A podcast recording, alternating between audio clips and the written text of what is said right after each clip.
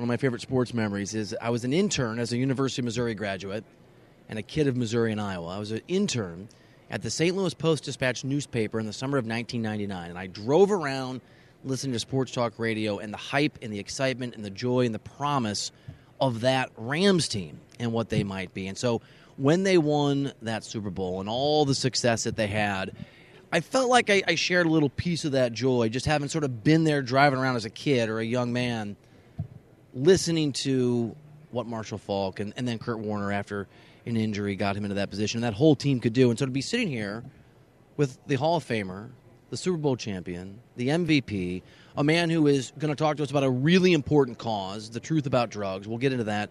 Marshall Faulk is a pretty amazing situation 25, 24 years later Good morning, Mr. Faulk. Good morning, Bill. Uh, I just want to say, wasn't it like a surprise? It was like, where did this team come from? I felt like I knew it was coming because I had listened. I told my buddies, I think they're, I think they're gonna be a really. Oh no, you know what you're talking about, man. You know what you're talking about. That Warner guy, I don't even know who that is. It worked yeah. out, didn't it? Yeah, no, it, it, did, man. It did, and and and I I remember the year before.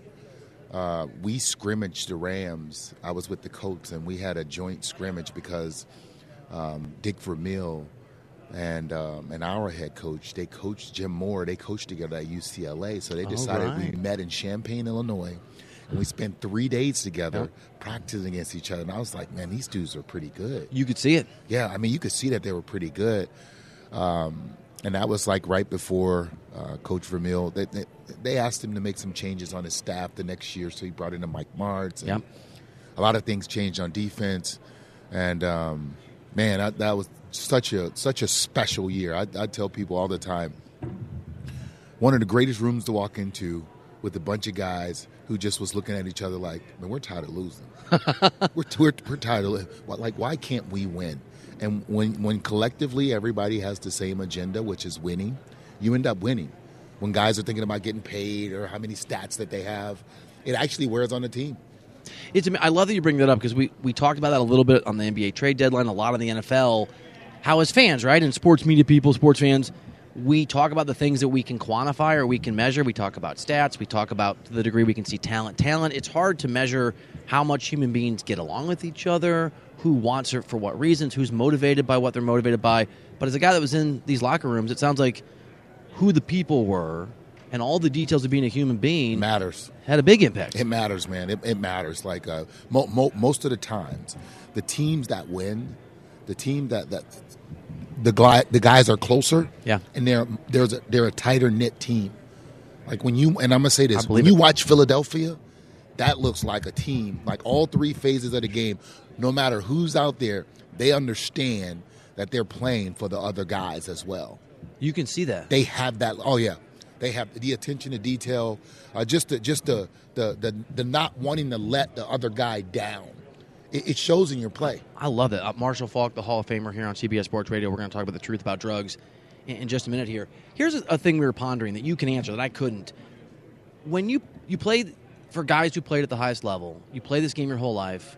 I would imagine through college and the pros, week 11 game, there's not as much nerves. It's something you've done. It's football. You you can go out there. You've had the reps. How long you played in two, if I remember right, it's Super Bowls to what degree does does it just feel like a game or not once the game actually gets going? Um, right, like a, like a normal game. Probably, you know, first to second series.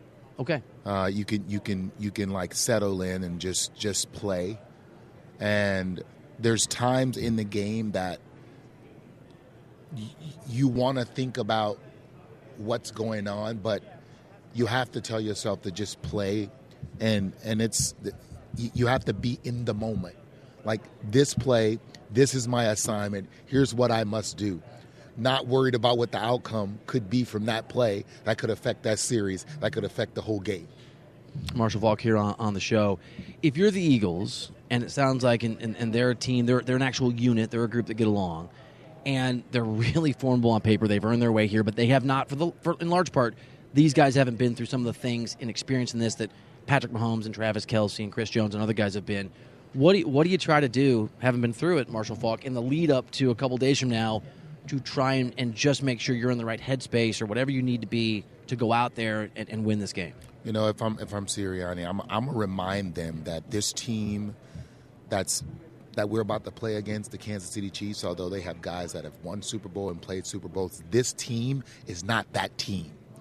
This team is not the team who lost one, and this team is not the team who won one. They are the team that you watch play this season, and they have to play this game the same way you do. And guess what? Just because you play the game doesn't mean that you're not going to be nervous. It doesn't mean that you're not going to be worried. It doesn't, doesn't mean that you're not going to have concerns. That's all I let my guys know. I would, I would, I would really, because I, I would take the approach. They have to play the game the same way we do. And and if you look at it, both teams have been pretty darn good the whole year. But I feel like Philadelphia has been more consistent. What's your level of concern if you're the Chiefs? I just saw the Chiefs owner Clark Hunt walking around. What should his level of concern be about Patrick Mahomes' ankle, given the fact we, we don't entirely know where he's at? I don't think that matters. You don't? I, I, I think the performance that he put on versus Cincinnati, I, with with two we- in one week after hurting, I, I was like that. I mean, that's it didn't even bother me. I was like, He's this, good. This guy's gonna be good. Yeah, yeah. If, you, if you're worried about Mahomes' ankle, you're in trouble.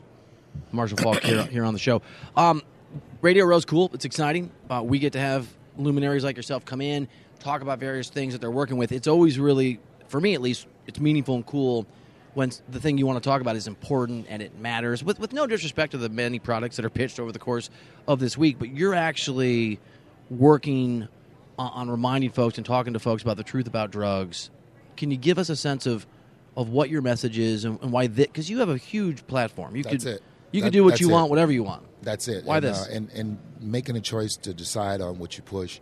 Obviously, it's not just because I have kids; it's because there's a lot of kids out here, um, and we know the epidemic that's going on with, with, with how cavalier we are now with drug use. It's just, you know, uh, we we've made marijuana not a drug almost in the sense that uh, in some states it's legalized, and I don't want to tell people what to do.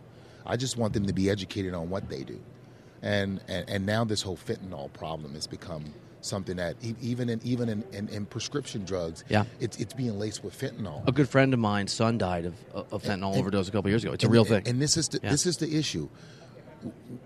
This this conversation used to be about drug addiction and drug use. Fentanyl brings in death, Right. immediate. Like we're, there's there's no rehab. There's we're talking about instant death. So now now what's important is in in these books is reading, understanding before you even make the choice to try something. You could save your life by being informed and saying, you know what, I don't want to feel like this. I don't want to do. This, that- you know what? My natural high is better than whatever high this is. And, and that's all we're trying to do. We're just trying to provide the education and the information for people to go. Drugfreeworld.org. drugfreeworld.org and it is a so i have a 13 year old daughter and a 10 year old son and, and the way that we thought we were going to have conversations about drug use when they were born is totally shifted for the reasons you're talking about because it's and i'm not making a judgment on anyone's lifestyle right it's not my thing but it's so prevalent we can't tell our kids that it's legal in, in, in many of the states that, and we live in california legal or not legal it's everywhere and so it, it, it is it's a great cause the truth about drugs can you give me the website one more time for folks Drugfreeworld.org. drugfreeworld.org. Marshall Faulk um, talking about and, and, and giving a message on something that really matters. The Hall of Famer, the Super Bowl champion, the MVP. That's a, by the way, it's a lot of really cool things. Like just I had to write them all down. That's a hell. That's a great life and, and legacy. Just just a little resume. It's a li- it's a pretty good resume hanging out this here on, on CBS Sports Radio. Let me let me throw a football question at you. That's maybe it's random, but there have been, there's been a lot of talk about neutral site AFC NFC championship games after that almost happened uh, this past year, and the, in the NFL's perspective that there'd be some revenue in that respect. Again, you, you played in a bunch of these. Is that something as a former player that you think would be good for or detrimental to the game if you had the AFC and NFC championship games at neutral random cities every year? Um, I, I believe what you fight for is to have that game at home. Your fans, You you fight. You fight for that. You fight for that right now. I can understand the Super Bowl, but to defend your conference, you fight for that right. That's what it's all about. If if if wh- wh- why why do you why do you fight for the right to have first place if, if you don't get to play the championship game in front of your fans? That's a you know, and I and, and I get it. You know, Cincinnati they've and, and some other teams they've went into other people's facilities and beat them, but who who, who cares if, if you got to go through Buffalo? Well, then Buffalo should have an advantage if it's cold. Or Cincinnati, the same way the Steelers used to have an advantage. You know, you want you you want to. You you you. I, I want to reward the team who is the best. If you have to go through Philly, you got to go through Philly because they, they earned the right to play the NFC Championship game in Philadelphia. Their fans, they they deserve that. I'm with you, man. I'm Marshall Faulk here on the show. The game has evolved and changed a lot in the last 5, Yes. 10, 15, 20 years. And, and today, obviously, it, not that the run game doesn't matter. The Eagles have a very, very Oh, dominant run game, but it's different and, and multi like running backs who can also catch the ball to the backfield. Uh, really important. You've got Travis Kelce, who, who's a tight end and a great tight end, but he's obviously a, a receiving weapon. Uh, guys throw the ball so many times now. Again, I watched those Rams teams because I was in Missouri. Do you ever look back at what you guys did and what you did? I mean, you were such a multifaceted weapon, and, and, and think maybe what the Rams did, what Marshall Faulk did, what Kurt Warner did, what that team did, was a part of pointing the NFL in the direction it's, it's heads we, to we, them. we, we changed the game. Yeah. Let's, let's just let's just say as as as Don Coryell did what he did, Mike Martz, and how we played, we really changed the game. Before us, before us, the the the the, the notion was in the league, if your quarterback threw the ball twenty five times or more, it was because you were losing or about to lose. And then when we came in, if your quarterback now, if you look at the league, if you threw the ball, if you throw the ball less than twenty five times, you're probably losing. You're the wrong quarterback. yeah. It, it just it's it's unheard of now. I mean, we, we threw the ball 35, 40 times a game, and they called us crazy. They did. People thought sort of like the Warriors in the NBA. People, I remember people nationally thinking this this thing this thing can't. This is Yeah. it's tricks. It's illusions. Yeah, and- it won't and- work. And and now and, and, and listen, the, the NFL they assisted in it. I don't want to say it was just us. With all the rules when you pass the ball, whether it's to the quarterback Right. or to the receiver, defenseless and illegal contact, why, why not? I mean, when you run the ball, there's so many less things that the, the one call that could hurt you on offense is holding. Right. Can you imagine if you played in this era?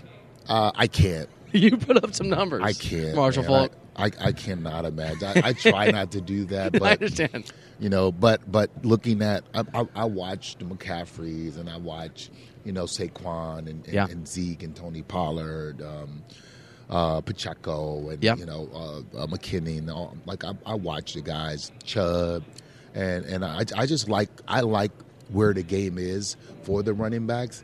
I like the fact that they that you know they're not wearing guys down. You get to play a long time now. That's that's a great point. They're playing two and three backs most teams, and and, Yeah. I, and I believe you know, hey, it might hurt you from being the bell cow back to where you get the big money, but you're going to play a longer career. You're right. They used to just churn through guys. Yeah.